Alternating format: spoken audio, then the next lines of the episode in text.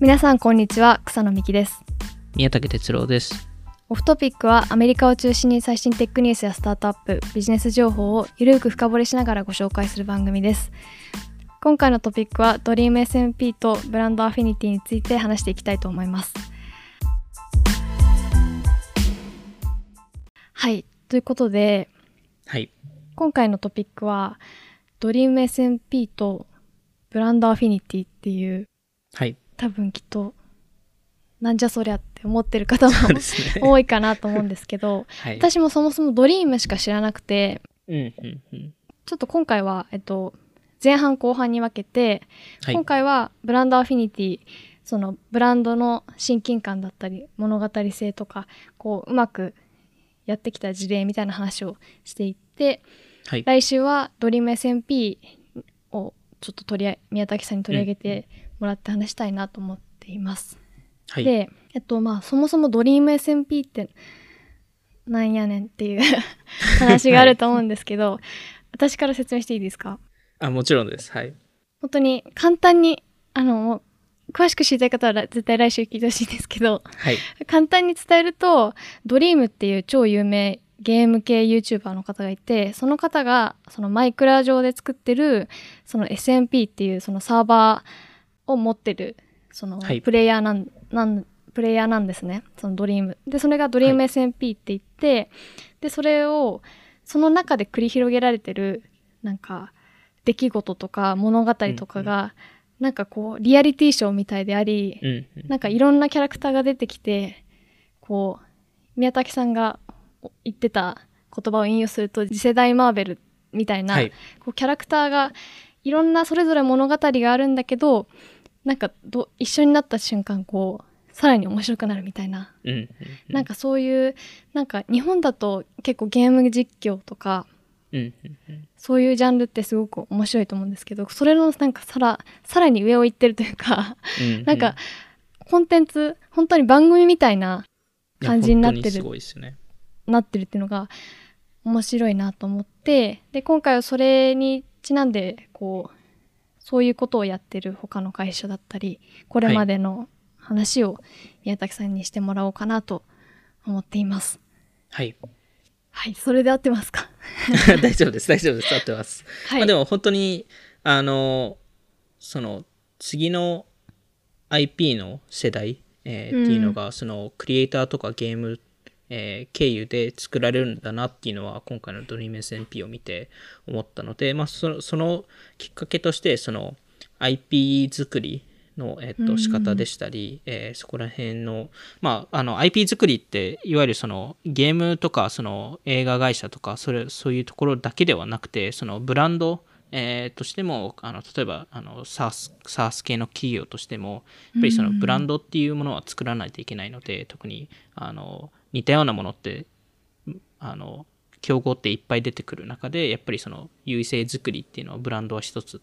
としてあるので、えーそのブランドなり、そのコミュニティ作りなり、あのそこをどうやって作るのかっていうのを今日話したいと思っているんですけど、なんか日本ですとそのナラナラティブ、えーはいっていう、えっと、言葉がいろいろ飛び交っていると思うんですけど、まあ、いわゆる一ストーリーテリング、えーの仕方、えーだと思っているんですけど、あのまずこのストーリーテリングの今までのちょっとあのれ歴史っていうかそのか軽いそのし進化っていうところから、まあ、そこからどういうふうにそれをあの親近感に落とし込むかアフィニティに落とし込むかっていう話をしたいなと思っていますと。はい。で、えっと、過去ですとやっぱり本とか映画、えーっていうところがあのストーリーテリングでやっぱ強いところだったと思うんですけど、うんうん。あの、まあ、ただやっぱりそれってただただ見るし、見ることしかできないっていう話で、それを変えたのがディズニーだと思ってまして、あやっぱテーマパークあ、で。強いですよね。いや、すごいですよね。それこそなんか最近僕もたまたまですけど、あの、ツイートスレッドを書きましたけど、はいデ。ィズニーっていろんな形でそのイマーシブな体験を作ろうとしてるので、イマーシブとは、あの、例えばなんですけど、あの、えー彼ら匂いを出す機械とか持ってて、あはい。あ、あわかりました。あの、ちょっと、はいはいあの、テーマパークのテーマが変わった瞬間こう匂いがあそうです、そうです。ふわーっそうですとしてるみたいなそうです、そうです、そうです。へーあの、あとはその、えー音を、えー音を出す機械とかがああるので、た例えばそのスプラッシュマウンテンっていう乗り物があるんですけど、それ一番最後に落下するときに結構土砂降りになるじゃないですか。うん土砂降りっていうのかな。あの水がわーってはい。で、それって一部、お音は作られてるんですよ。あ水がはい。水が跳ねる、跳ねる音っていうか、あはい、バシャンっていう音は、実はスピーカーが横にあって、ああそんなにじゃあバシャンってしてないっていうこと本当はしてないんへですよ。え面白い。でもそれをよりりそういう体験をつ作るためにそういうあの匂いだったり音とか、えーそういうのを使ったりとかあとはそのやっぱりそのいろんな世界があるので世界がなんか変にマージしないようにキャラクターがあの一世界から別世界に、えっと、移動しないようにするとか。うーん。あのディズニーランドってあのと日本は日本も多分そうですけどアメリカは特にそうなんですけど地下がすごくて。あーなんか噂聞きますよね。そうですよね。あの完全に見れない、えー場所をえー確保してそこでそこでキャラクターの移動とか、えースタッフがそこで回るっていうことをやってるのでやっぱそこを徹底してるっていうのがあのディズニーかなとは思いますね。うーん。で、えっと、まあ、その後に、あの、やっぱり進進化とすると、やっぱ CGI とか、まあ、テクノロジーが入ってくるっていうところでして、それで、まあ、今まではそのフィジカルでしかセットが作れなかったものを CGI で作れるっていうところになったので、だからこそ、スター・ウォーズでしたり、あの、ジュラシック・パークでしたり、あのマトリックスとか、えーそういう新しいストーリーの作り方が、えーできるようになったっていうところですよね。で、えっと、最後のその、えっと、直近のその進化でいきますと、えーやっぱマーベルが大きくて、うーん。あの、一つの IP っていうかそのストーリーを、いえーユユニバース化するっていうことを彼が、彼らがやっているんですけど、もともとはそこはコミック、漫画から始まって、えーはい。いるんですけど、やっぱりそのいろんなキャラクターのストーリーを一つの映画に、えーし一つの、えー世界に落とし込むっていうのは、すごい面白いコンセプトで、で、マーベルのフェーズが今、い第4フェーズに入入ったんですけど、3フェーズ、あの、やるために10年かかったんで、てかそんなにフェーズが進んでいたことに 気づきませんてかなんかそんな刻んでたんですね。なんか。刻んでますね。なんかこうこのアベンジャーズがおあのシリーズ終わったじゃないですか一旦。うん、うん、うん、うん。それでなんか1終わりに今2かなと思ったんですけど 第3フェーズなんですよ。そんなに進んでたんです あの、それこそ、その、あの、アベンジャーズの1回目がえ第1フェーズの終わりだったのかなちょっとそこは覚えてないですけど、あの、まあ、2008年からアイアンマン1が、えー出てきたんですけど、あの、それこそ、えっと、アイアンマンって、そんなに知られてなかったので、マーベルの世界の中では。コミックの中でってことですか？そうですね、あの、コミックの中でも、別になんかスパイダーマンとか、その、ああの DC コミックスで言うとバットマンとか、なんかそこ、それほどやっぱり有名な名前ではなくて、えーどちらかというと、アイアンマンの次に出たハルクの映画の方が、その本当は、えーヒットするはずだったんですよ。ただ、ハルクあんまりヒットしなくて、あでアイアンマンをヒットしたしたんですけど、あはいあの結局、まあその MCU、その、えっと、マーベルのユニバースを MCU って呼ぶんですけど、その MCU って結果プラットフォーム化したんですよね。もともと構想してたってことでもないんえっと、もともとそのアベンジャーズっていう概念は昔からあったんですよ。それこそコミックであったからこあそー、その映画にしやすかったっていうのもあるんですけど、あの、DC コミックスも同じで似たような概念があるんですけど、うん。あの、まあ、各キャラクターがファンベースがいて、で、えっと、各自分のストーリーがあって、そこに、あの、しあのす好きな、まあ、好きなファンベースがいっぱいいるんですけど、それが、なんかいろんな人と一緒にチームチームアップ、まあ、アベンジャーズという形でチームアップすることによって新しい敵でしたり新しいなんかストーリーが見えるようになるっていうのがなんかそれがそれですごい面白いっていう概念でもありましたし MCU のすごいところってそのプラットフォームをえ作れたからこそ、えー今まで全く知られてないキャラクターを出してもそのキャラクターがすごい人気にななるっていう、えー現象が起きるようになってその多分一番いい事例が Guardians of the Galaxy なんですよ。人人気じゃなかったんですか？全く知られてない IP で。ガーディアン・オブ・ギャラクシはい。ー。へあのええっと5人あれこう5人組でしたっけ？4人組かちょっと覚えてないですけど。あのアライグマがいるやつですよね。そうですそうですはい。あのあそこあのあの IP ってあんまり知られてなくて。ただそのと、えっと、ガーディアン、ガーディアンが出た年って、えーあの映画って多分3、えっと、その年間で 3, 3番目の映画収入作ったあの映画でもあるので、まあ、それほどやっぱりマーベルのあのプラットフォームが強くなったっていう証拠でもあると思っていますと。なんで、なんか結局そのオーディエンス側はその一つのこういう世界が好きっていうのが、えー結構、まあ、アメリカの特にハリウッド系の人たちが、えー理解しだして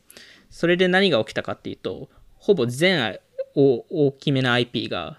自分たちのユニバースを作るみたいなことになってうーん。これ多分大大苦戦したのはスター・ウォーズなんですけどうーん。あのハンソロの映画は多分いろんなあの他のユニバースを作るためのきっかけをい入れ込みすぎたっていうのが一個あるんですけどあのまあでもあのそれこそ「ハリー・ポッターも」えーユニバース化しようとしてますしあのいろんな多分フランチャイズが、えー同じようなマーベルと似たものができないかっていう、えー現象に今起きてますと。確かに「ハリポタ」もまた別のシリーズがずっとやってますもんねそうですよねだいぶ苦戦してますけど。へえでも、まあ、それで、それが今までの流れでしたと。で、はい。これからの流れ、はい。どこに行くかっていうと、まあ、このトランスメディアってよく言われると思うんですけど、まあ、本当にこのトランスメディアっていうのが次世代のストーリーテリングの仕方かなっていうところでして、うん。これが、そのストーリーが映画だけではなくて、映画からテレビから、えーポッドキャストから本から、いろんなところで、えー作られるっていうところだと思ってまして、うん。で、この一事例が、あの、スター・ウォーズで、スター・ウォーズってまあ、元々映画でずっと有名だったんですけど、それがテレビ番組として、マンドローリアンっていうものがで出てきて、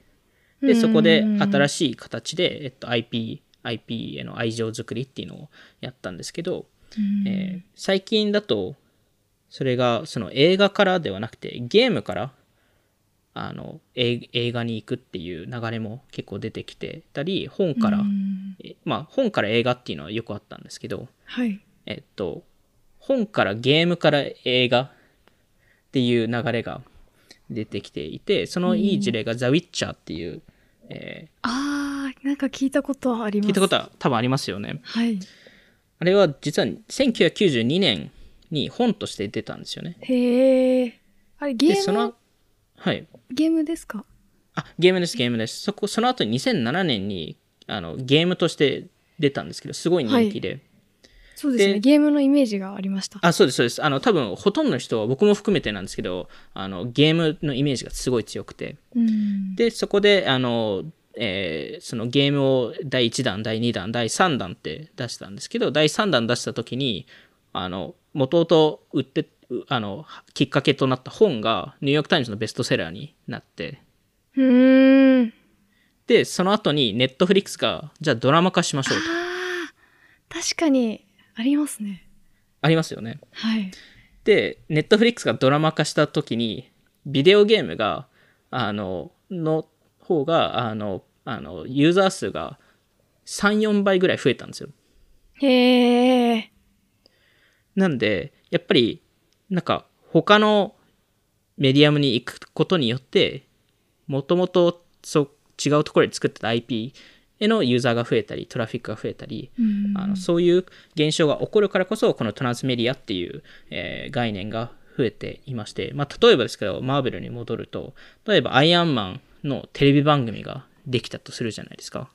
うんで、そこで見てすごいテンションが上がって、そのすぐ後にフォートナイトでアイアンマンと一緒にライブイベント、ライブイベントに参加できますってなったら多分参加するじゃないですか。好きだそうですよねそうなんですよ。だなんで、それと同じようなことで、で、例えばリーグオブレジェンドとかも、これと似たようなことやってると思ってまして、最スタートはゲームなんですけど、うん音楽にすうまく切り替えたじゃないですか。今、直近で発表されたのが、ネットフリックスで、えー、リーグオブレジェンズのアニメシリーズを作るんですよね。うーんで、えっと、これから今映画、映画にするっていうあの話も出てきてるので、本当にゲームから、ゲームから音楽からアニアニメから映画みたいな流れっていうのも出てきてるのが今の現状かなと思います。うーんで、このストーリーを作るっていうこと自体はいろんな形でできますと。それこそゲームでもできますし、映画でもできますし、本でもできますけど、結局、これを最終的にクリエーションだけだと物足りなくて、はいいいストーリーだけでは足りないんですけど、何がじゃあ必要かっていうと、そのストーリーの、ストーリーへの愛情作りうーんそれがアフィニティっていう言葉をあの使うんですけど、えーっていうものが必要だと思ってますと。で、そこの愛情作りができればできるほどマネタイズにつながると思ってて。うーんなんで、そのストーリー作りっていうのがそのナラティブっていう概念であれば、その後のアフィニティ作りっていうのが、えー一番難しくて、ただ一番多分価値が出てくるパートだと思ってるので、そこを、そこについてこ今回は話していきたいなと思ってます。で、えっと、まあ、これをいろんな形でできるんですけど、まあ、例えば、音楽でやる IP とかもいると思っていて、例えば、ジェームズ・ボンドって聞くと、なんとなく音楽が流れると思うんですよ。みんなの頭の中で。で、スター・ウォーズっていうと、なんとなく音楽が流れる可能性があると思っていて、で、ポケモンも、ポケモンのやっぱ曲って、すごい誰でも知ってる曲だったりするので、そこはすごい、あの、いい、そのアフィニティ作りだなっていうところですし、そうすると、まあディズニーとかもテーマパーク、やっぱ強いので、あの、やっぱ子供として行ってそこですごいいい思い出を作ると、常にそこの記憶について思い浮かぶので、だからこそやっぱディズニーって多分アフィニティ作りで最も強い会社だと思っているんですけど、あの、まあ、それこそディズニーもあの、スター・ウォーズ・ランドって、あの、作ったんですけど、僕もそこに行った時に、やっぱスター・ウォーズの 個人的ファンなんで、あの、えー3万円かけてカスタムライトセーバー作ったりとか、3万円もするんですか？はい。大人の ね。大人の買い物ですねやっぱそれはそうです。あの、でも、あれも、いわゆる、カスタムライトセーバーを、自、自ら作るんですよ。ああそのいわゆる、そのワークショップがあって、そこに参加するときに、あの、パーツを並べられて、そのパーツを選んで自分で作るんですよ。その光る部分とかそうです、そうです。あの、色、色とか、そこの、うんあの、ベーシックなところとか、で、それを最後みんなで一斉に、あの、えーその、再、あの、オンにするんですよね。楽しそうやっぱなんかそういうなんか儀儀式みたいな感じあがやっぱりあのよりファン心くすぐるっていうかあのだ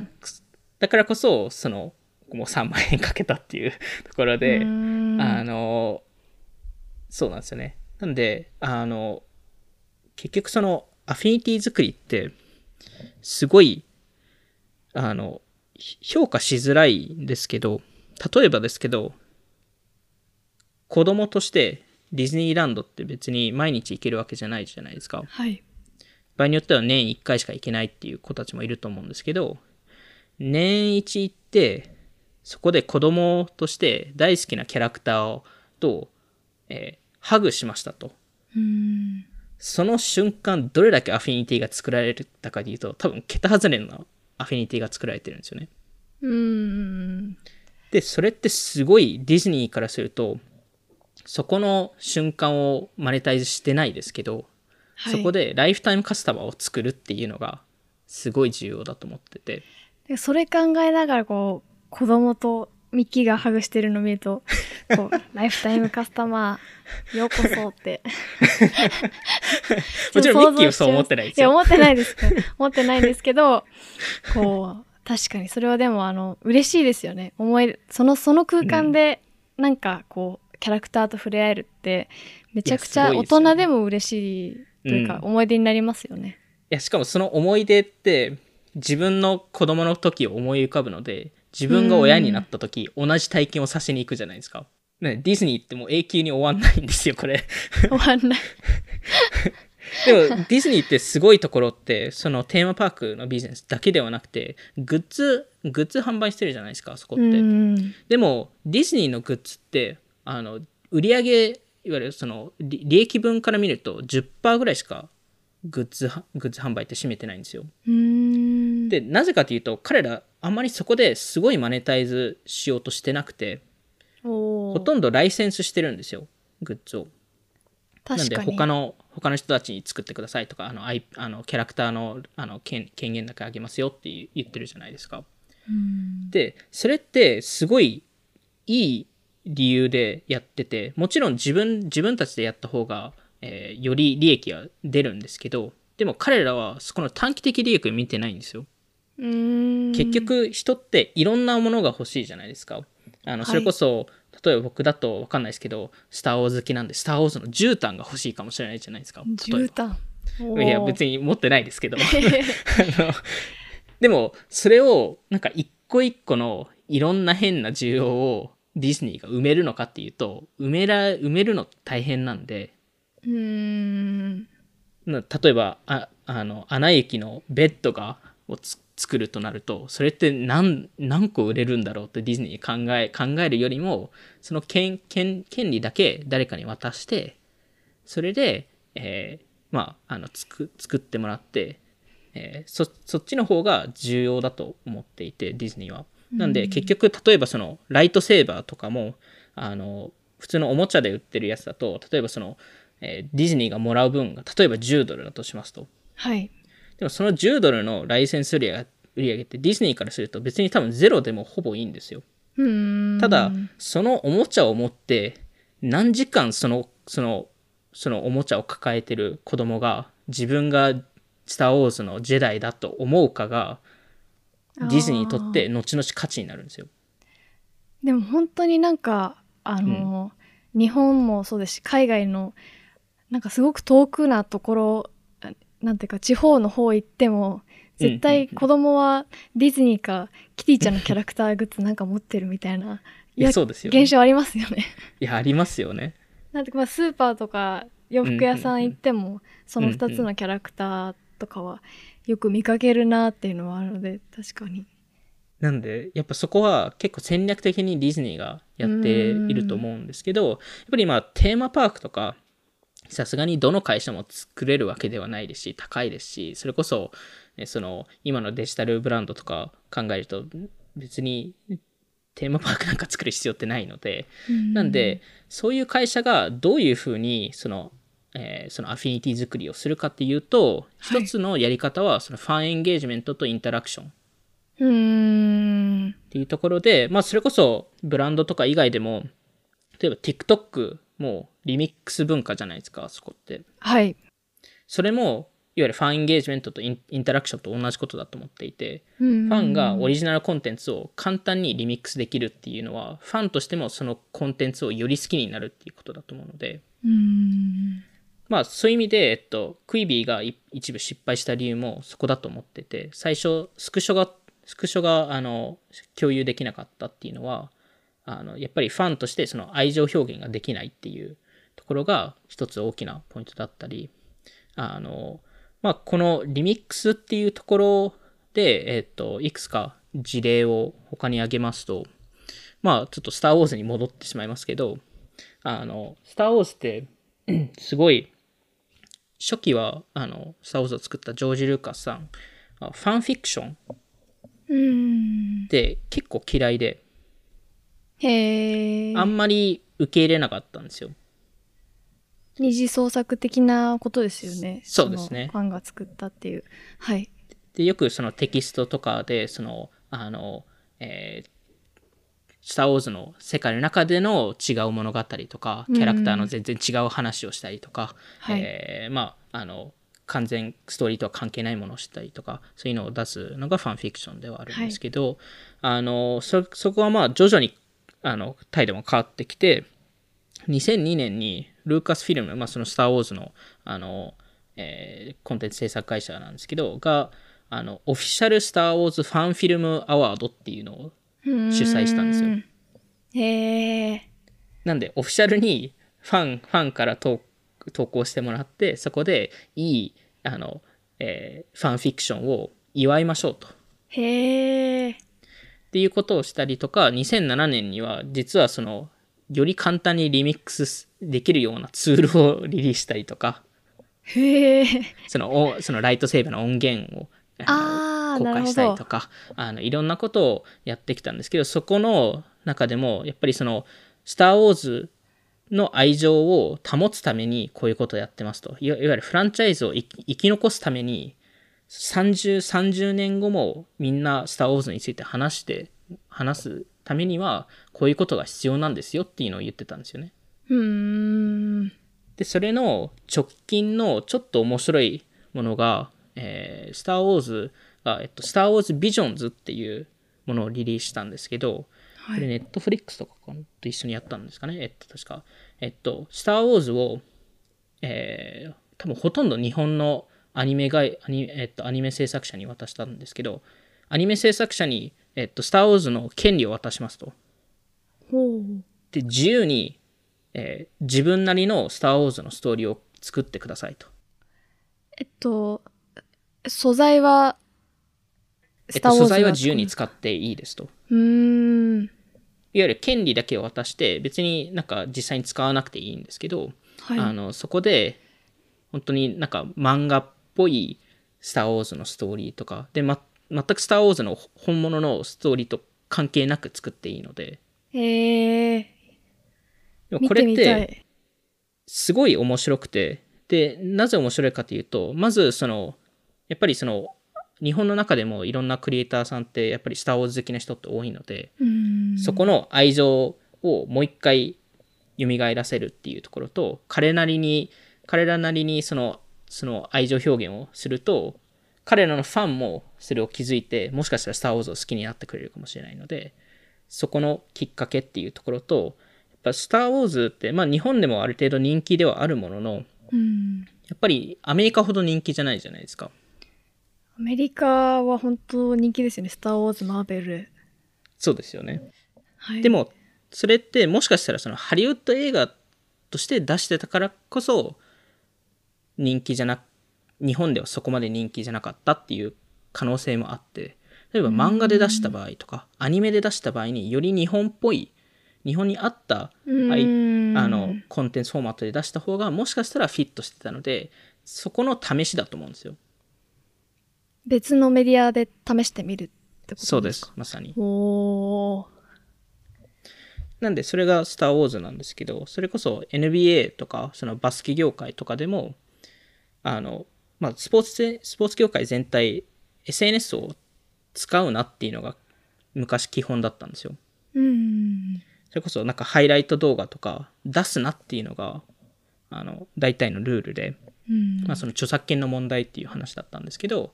あの NBA は他のあのそのアメフトとかあの野球とかより早くそのファンが勝手にそのハイライト動画出してもいいですよっていうのを言い始めてそれはすごいですね。なんか、すごいです日本だとまだなかなかできない。日本だとできないですよねうん。でもそのおかげでやっぱり若者層が今 NBA アメフトより NBA の方が好きっていう理由はそこにあったと思うんですよでもそれもいわゆるリミックス動画の一部でもありますしそのファンエンゲージメントの仕方っていうところでもあってとまあ個人的にあのソニーが Discord に投資したじゃないですかはい。でえっとプレイステーション5と連携させるみたいな話がありますけど、うん。これって、あの、ソニー自身がそのファンエンゲージメント作りのためにこういうことをやってると思ってまして、うんいわゆるゲームを一緒にした後に、みんな一緒に話したいじゃないですか、それそこに、それについて。はいそれはあの音声だけではなくてチャット上でも。うんそこの行き先を簡単に作るっていうのは、PlayStation 5から Discord へ自然にと流れると思うので、あだからこそソニーって Discord に投資してるのかなと思いましたね。あなるほどうん。それは Discord からしてもめちゃいいですねめちゃくちゃいいと思います。めちゃくちゃいいと思います。へでもえこれって別になんか今までそのエンタメ系の話してますけど、多分 Glossier とかはすごいこういうのうまうまかったりするじゃないですか。うーんやっぱりそのそもそもグロシエの始まり始まりの一つのきっかけっていうのがあのエミリー・ワイスさんがあのグッズを着たいコスメブランドって世の中にないねっていう発想から一部グロシエ始めてるので。なんであのやっぱグロシエのあのグログロシーウェアってあるじゃないですか。Glossier のアパレルラインみたいな、うんうん。そうですそうです、はい。それもすごい人気じゃないですか。確かに。人気だからこそ、あの、まあ、人人気っていうのは、その、それもファンの一愛情表現じゃないですか。確かになので、まあ、そういうのもありますし、それこそ SARS 系の会社で言うと、セールスフォースとかこれすごいいい事例だと思うんですけど、セールスフォースってあの、 Dreamforce っていうイベントをやってるじゃないですか、毎年。はいあれってもう何万人って集まるイベントですけど、やっぱりそれもセールスフォースのその毎年やる儀式、儀式っていうのかな。あの、儀式に参加する参加しないっていうのが一つステータスシンボルになってますし、なんかそこもやっぱセールスフォースの、なんかセールスフォースカスタマーとしても行かなければいけないなんか儀式となっているので、それもそれもやっぱりファンエンゲージメントの一つだと思うので、なるほど。で、そんな中で、はい。やっぱそのインタラクティブっていうのが最近結構キーワードになってるなと思ってまして。うんでまあ昔からインタラクティブなあのあのストーリーテリングとかっていうのがあったと思うんですけど例えば日本だとそんなに有名じゃないと思うんですけどアメリカだとグースバンプスっていう本がありまして、はい。えーホラー系の本なんですけどへえで、えっと、結構子供、あの僕も子供の時読んでたんですけど、あの、その中で、あの、全部の本ではないんですけど、一部のグースパンプスの特殊な本があって、Choose Your Own Adventure っていうもので、あの、えっと、ページによって一番最後に2択出るんですよ。うーんどうしますかって。例えばその、なんか、ゾンビが襲いかかってきます。来てます。左に行きますか右に行きますかみたいな、あの、話で、左に行くなら何ページに行ってください。右に行くなら何ページに行ってくださいみたいな。紙でやってるんですね紙でやってるんですよ。当時は、当時はアプリがなかったんで。いやでも紙でそんなことをやってるんだなって思ってあそうなんですよ。あの、なんで、まあ僕も本当に、でも本当15年以上前に多分、それを読んでたので、その当時からそういうのやってたんですけど。う、ん。なんかそれの今、デジタル版がネットフリックスとかでやってると思ってて、それこそ草野さんも前、ちょっと話したと思うんですけど、なんかそのネットフリックスでインタラクティブ映画とかインタラクティブコンテンツ出してますよね。多分1回ぐらいしか出してないと思うんですけどあの、うんうんうん。ブラックミラーのうん。っっていう、なんかちょっとディストピアっぽいテーマのうんうんドラマシリーズがあるんですけど、それの特別編で「バンダースナッチ」っていう多分聞いてる方も知ってるかなと思うんですけどそれでなんかこう物語が選べるどういう主人公がどう動くかっていうのがこうユーザーが選べるっていうやり方でこうやってたんですけどなんかそういうのってことですよね。あ、まさに、まさにそういうことですね。でなんかでもうんうん。それこそそのすごい私はそのブラックミラーが好きでシリーズが好きでこれ見たりとかもしたんですしたんですけどあとなんか「ストレンジャーシングス」もずっと見ててうん。なんかうそういうのとかもあのこの前バイツでもお話ししたんですけどあの、んうんうん。そのドライブスルーのイベントをストレンジャーシングスがやったり、まあ、あと、そのそれこそあのネットフリックスでだけでアパレルって出してなかったですけど H&M かなんか、うんあの、いろんなブランドとコラボしてストレンジャーシングスのはい。テーマに合わせた服とか出したりとかして、うん。それが劇中劇中で着てたりとかみたいな、うんうんんそういうのとか見ると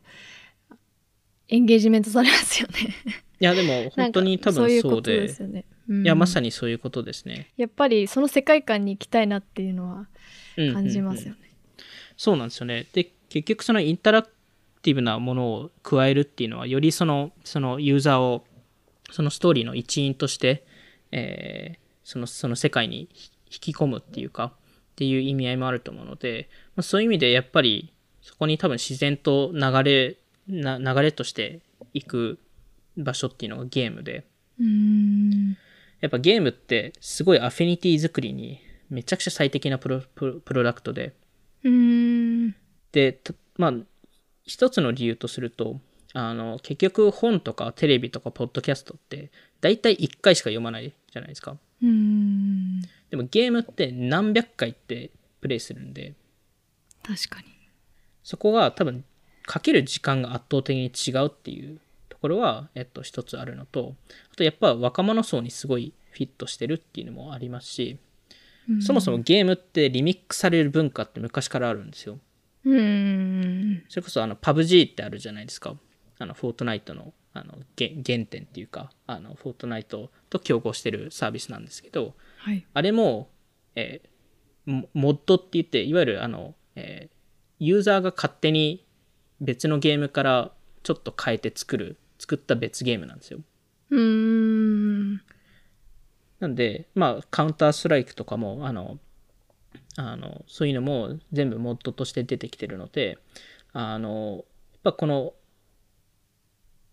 ゲームを通してやるっていうのは一つ大きなところだと思うんですけど、やっぱこのゲームとそのインタラクティブな要素を組み込んだものが何かっていうと、一つ最近出てきてるジャンルが、マイルっていう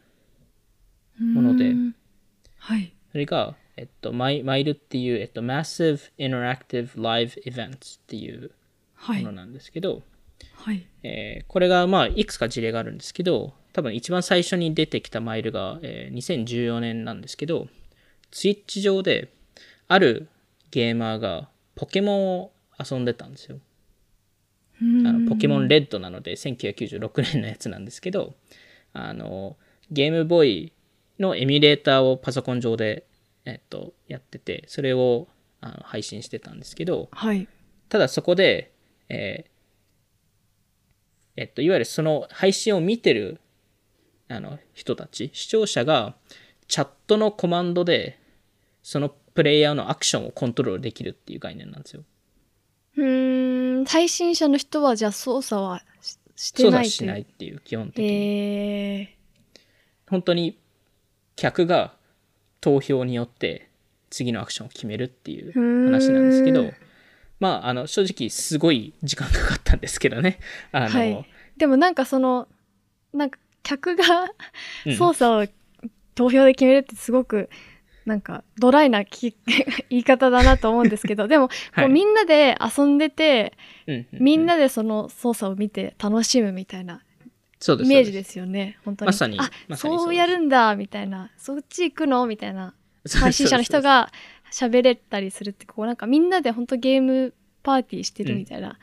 あでも感じ本当ですよね。にそんな感じで、うん。ただやっぱり課題はいいいっぱい出てきてやっぱ、はい。あのシンプルなタスクが何時間かけても コンプリートしないとか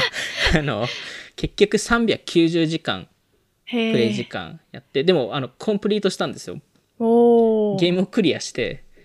で、えっと、結局、えー再生回数が3000万ぐらいで、へえ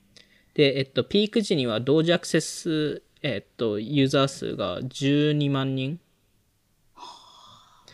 いて、で、ただ、その、まあ、数字は、数字はすごいんですけど、ただ、もっとすごいのは、裏で何が起きた、起きてたかっていうところで、はい。あの、なん、えっと、何十人何百人も集まって、裏で、あの、戦略を立て始めたんですよ、みんな。ふーん。なんか優しい人たちですね、思ったよりなんかめちゃくちゃ変な方向に行かせ ようとする意地悪な人とかいるのかと思いました、えでも多分いっぱいいたと思うんですよ意地悪する人。だからこそ出てきたと思うんですけどレディットグループが出来上がってそこで Google Docs のコミュニティが出来上がってこの人をそこでゲームクリアへ目指すさせるためになんかみんなで なんか戦略立てようみたいな。話があってでもこれってすごい重要なポイントだと思ってて。はい。これっていわゆるファンフィクションと同じことだと思うんですよ。そのコミュニティが裏でできたっていうところはうーん。すごい重要だと思ってて、でこれの3年後にレディットってあるじゃないですか。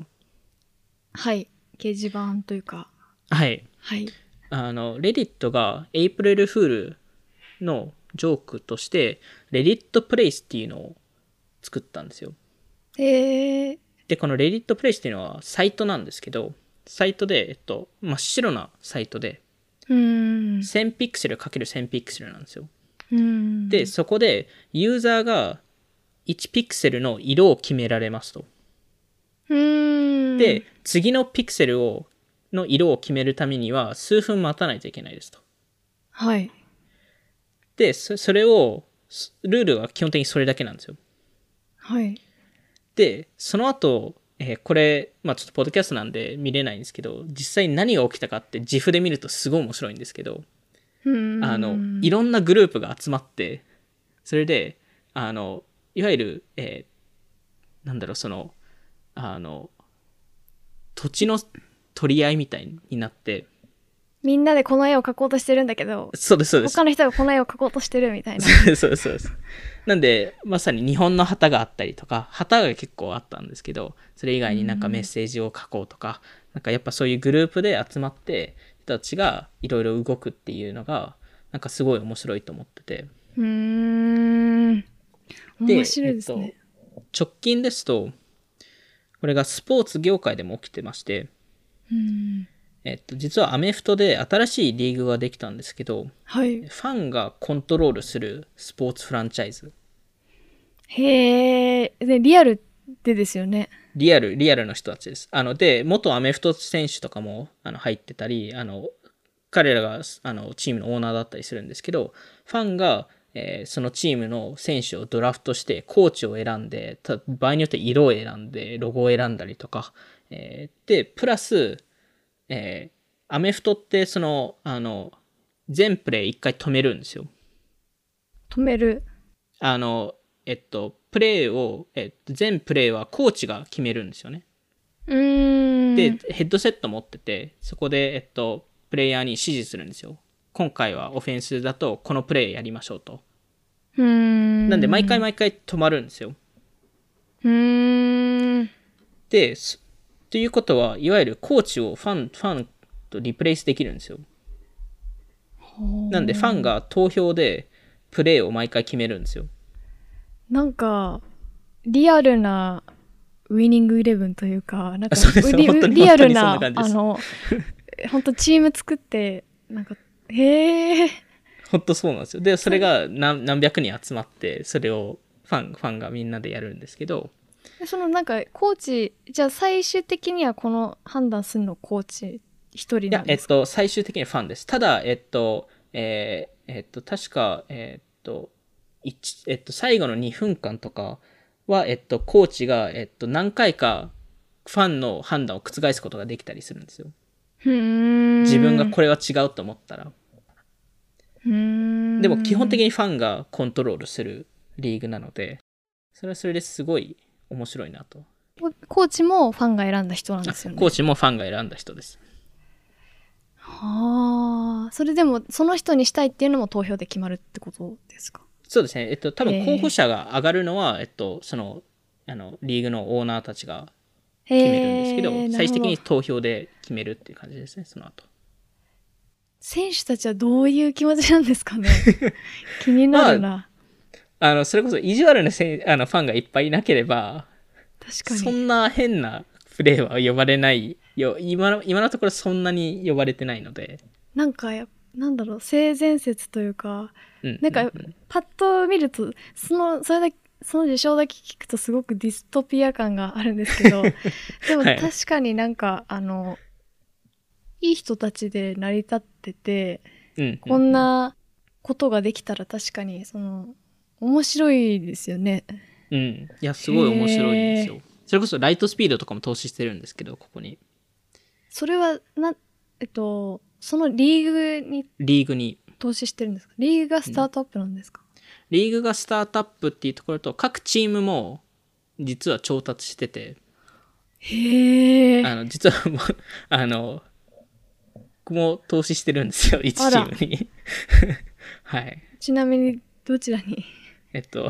言っても多分誰もわかんないですけど、ビースツっていう、えーチームなんですけど、そこに投資してまして、まあ、いわゆるそこの一オーナーになったっていうところですね。投票じゃあできる権利があるんですね。投票できる権利を持ってますね。意地悪なことしないでください。意地悪なことはしないように。でも、あの、これもすごいいい制度を作ってて、うーん。あの、いい判断とかをするファンは、どんどんレベルアップするんですよ。なるほど。で、レベルアップすると、あの、まあ、た、例えばその、えっと、点につながったあの判断をしたとか、はい。えーで、そうすると、レベルアップすると、より影響力を持つんですよ。判断する上で。よりウェイトかかるようになるので、なんで、いい判断をちゃんとしましょうっていう、あの、一応構成にちゃんとなってますね。へえ、面白いですね。なんか不思議ですよね。不思議。それリアルタイムでやられてるってことですもんね。リアルタイムでやってますね。どういう、なんかぜひ見てみたいです、ね。ちょっと見てもらいたいです。見てみます。今ちょうどシーズン2が始まったところなんで、うーん。何で見れるんですか ?YouTube とかに上がってるんですか？えっと、Twitch ですね。?Twitch か。あの、ライブ配信なんで。へえ、見てみます。なんで、Twitch 上で判断する、もしくは、えっと、あの、アプリがあるんで、アプリで判断するって、どっちかでやりやってますね。へえ。ところだったり、まあ、あとはその、ライバルピークっていう、あの、えーこれも、いわゆるその、インタラクティブなライブストリームなんですけど、これはその、アメフトみたいにリアルな選手ではなくて、AI キャラクターを使ったインタラクティブバーチャルリアリティショーで。あの、目的はその10 12人の AI キャラクターがいるんですけど、最後に生き残る人が誰かっていう話で、みんなある島に閉じ込められて、そこで生き抜くためにはその火をつ火を作るとか、食べ物をしあのか獲得するとか、えーそういうことをやらないといけないんですけど、そのキャラクターのアクションをき決められるのがファンたちで、へえ。なんで、ここは、あの、ジェンビットっていう会社がパイプワークスと一緒に、えっと、つあの作ったあのものなんですけど、あのジェンビットがこののインタラクティブ技術を提供してて、で、パイプワークスがこのキャラクターとかストーリーを作っているんですけど、去年の12月にローンチして、あの、結構見られたものでもあったので、まあ、今後こういう系のものもどんどん増えてくるかなと思いますね。なんか、今回は全然私知らないことが多すぎて、とても勉強になりました。はい。まあでも、結局、その、あの、アフィニティ作りっていう形で、こういう、その、新しい、その、どういう形でファンとインタラクティブな体験を作れるのかっていう体験が、新しいものがいっぱい出てきてるので、なんで、あの、まあその、まあ、今回話したものはゲームとかエンタメ系の方が多いですけど、多分今後ブランドとか、あの、えーまあそれこそソフトウェア企業とかも、あの、自分たちなりの、その、 affinity 作りっていうところに注力していくのかなと思いましたね。難しいですよね、でも、この affinity 作りやろうって、こう、例えば、こう、IT 企業の人とか、ソフトウェアの、うんうん。なんかそれこそそのセールスフォースみたいなうんイベント、うん。うんそこでしか聞けない話というか、そこでしか会えない、うんうんうん年に1回っていうイベントって、確かにと思うんですけど、なんか、ディズニーみたいな、壮大な、この、愛着みたいなのって、うんうんうん。なんか難しいなと思いつつでもこう SARS とか B 向けの会社もなんていうかある意味コンシューマー的要素も必要にされ、なってるというかソーシャル性というかまさに。なんか思いっきり反対のことをしてもいいのかもなっていうふうには思いました。なんか聞いてて。確かに。でもそれこそ、その、あの、前も話した SHEIN とかも、その、よりゲーミフィケーションを入れるようになったとか、その、うん。まあ、過去にもその、 Superhuman とかがゲーミフィケーション入れたりとか、その、あの、まあ、あそこも B2C B2B って言い切れないですけど、あの、より B 向きの会社も草野さんが言ったようにコンシューマーっぽい要素を入れ始めてるなっていうのがあるのでそれがどんどん普通になってなると、えーそこだけだと優位性って作れなくなるのでそこでどういうふうに優位性を作るかっていうと、やっぱりこのアフィニティっていうところが結構キーワードになるかなと思いますね。じゃあ、まあ、次回後半はドリーム SMP について話していこう、はいということで今回はこんなところで終わらせたいと思います。